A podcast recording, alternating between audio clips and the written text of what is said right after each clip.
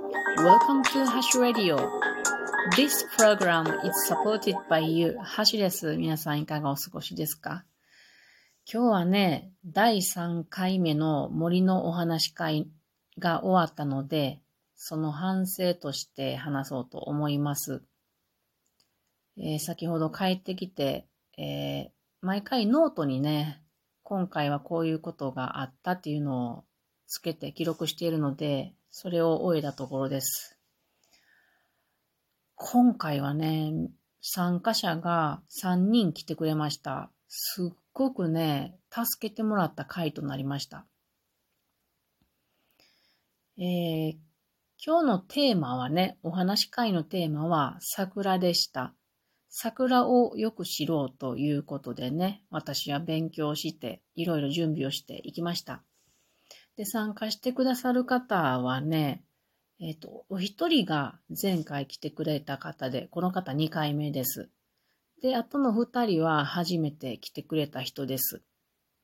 で、その2人も、2人とも私の友達というか、知り合いというか、そんな感じの人なんですね。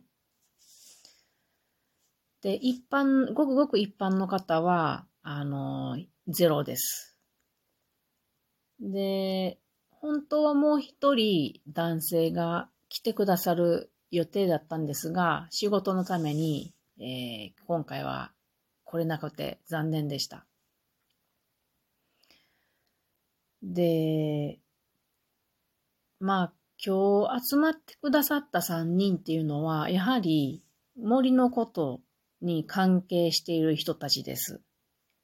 一人は、えっ、ー、とね、グリーンウッドワークをしている友達です。彼女は生木生木を削ってスプーンやヘラとか、あとお盆などを作る人なんですね。でもう一人の方は、えー、県庁の方でね、働いていらっしゃって、岐阜県のね、あと、まあ、木育とか、えー、森林に関係する部署の方です。で、もう一人の方は、その木育、木育で子供に、こう、まあ、気を使って遊ぶことなどをされている方なんで、皆さん、やっぱり森林とかに興味がある方なんですね。で、そういう人たちの前で話すのはまあまあ緊張しますね。まあ、知ってる人ばっかりやから、そこまで、あの、そこまで緊張せんけど、でもまあ、すごく緊張しました。で、今回、あの、すごいこの方たちに助けてもらったことがありました。まず一つ目、えっ、ー、と、その、グリーンウッドワークをしている友達が早めに来てくれてですね。それで、あの、今回私は資料としてパソコンに、あの、なんとかこのプレゼンの資料を作って入れ込んでったんですよ。で、その プロジェクターの使い方、つなげ方がよくわかってないから、これをつなぐのを彼女に助けてもらったのが本当に大きな助けでした。で、あと、木育をしている方はね、あの、今回桜だから、岐阜、岐阜の桜の名所が載っているフリーペーパーを持ってきてくれて、これまたすごく助かりました。で、最後にも、あの、会が終わってから、最後、今までは自分一人で机を机とか椅子とかホワイトボード全部片付けてたんですけれども、今回皆さんが手伝ってくれたことにより、すごく早く片付けることができて、本当に助かりました。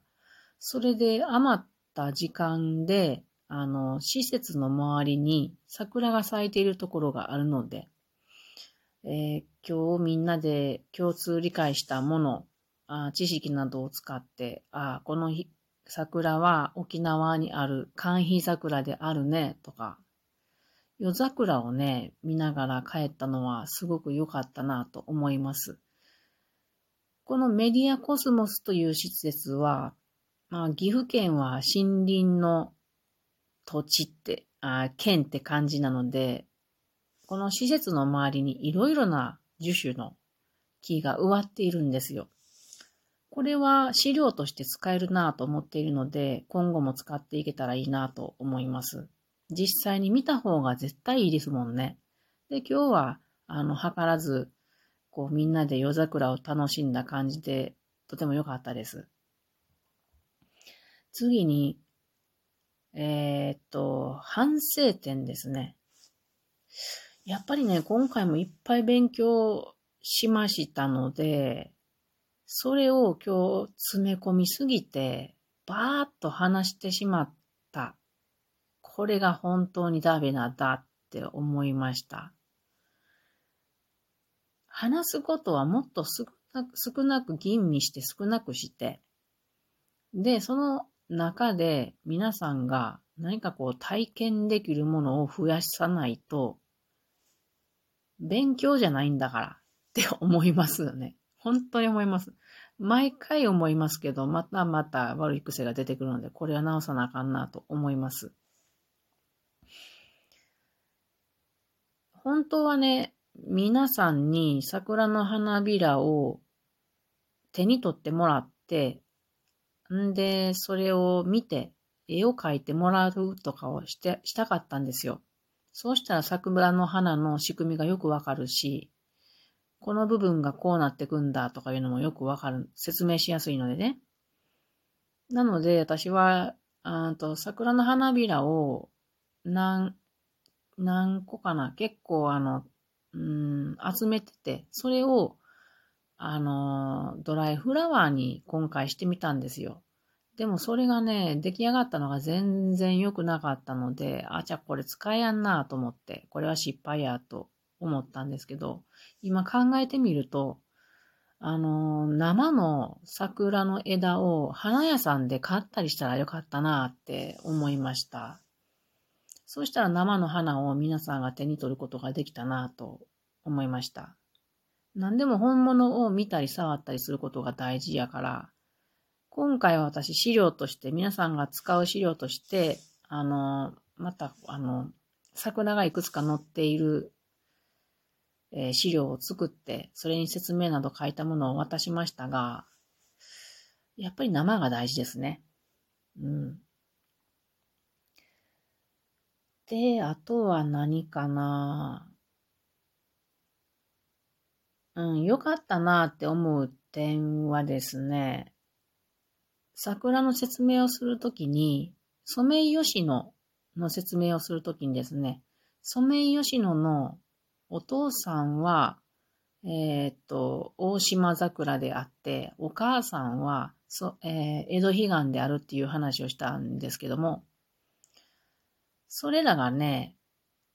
あの、立つ形が違うんですよね。大島桜というのは、うん、伊豆半島の南の方に、えー、本当は自生しているものです。で、伊豆半島というのは、海の近くなんですね。で、海の近くというのは風が強く、すごく強くって、で、あとあそこら辺はあったかいとこなので、日光をたくさん浴びるところです。そんなところに育つ大島桜は、横に踏ん張って枝を広げていくんですね。横へ横へと伸びる。だから樹高が低い。そういう桜です。一方、えー、江戸彼岸っていうのは山の中にありまして、上へ、上へと伸びようとする、立ち章、立つ桜なんですね。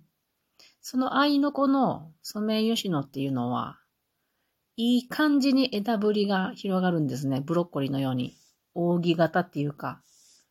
それが両方の DNA を受け継いでいて、ソメイヨシノはそこが入るなっていうことでみんな、うん、それも魅力の一つであると思うんですけども、この大島桜すごく風が強いときは、さて、皆さんだったらどんな体型をとりますか？っていうことで、あの、友達に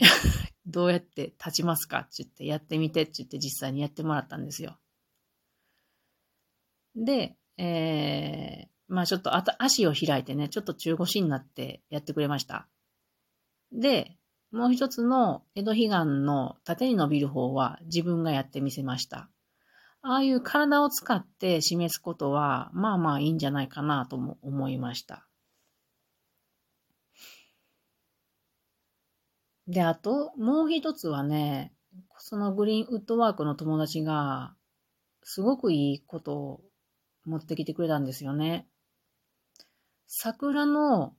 生木の枝を削ると、すごくいい匂いがするっていうことを言ってくれていて、で、それを準備して持ってきてくれたんですよね。ビニール袋に入れて、木の削りたての、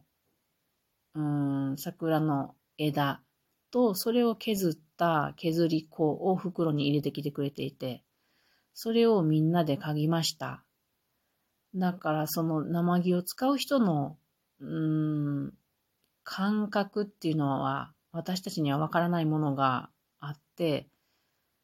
そうか、桜っていうのは倒れる寸前とか枯れているような弱っている桜っていうのは桜の木の香りがよくするのだそうです。そして元気な健康な桜の木というのは、まあ青っぽい匂いがするのだそうです。それを今日は体感させてもらってすごくためになりました。桜のチップっていい匂いがしますもんね。あれで、えー、燻製のものを作るといい香りがつきます。今日はこんな感じかな。今度はもっとあの余裕を持って皆さんが楽しめる回にしていきたいと思います。頑張るぞ。ではまたね。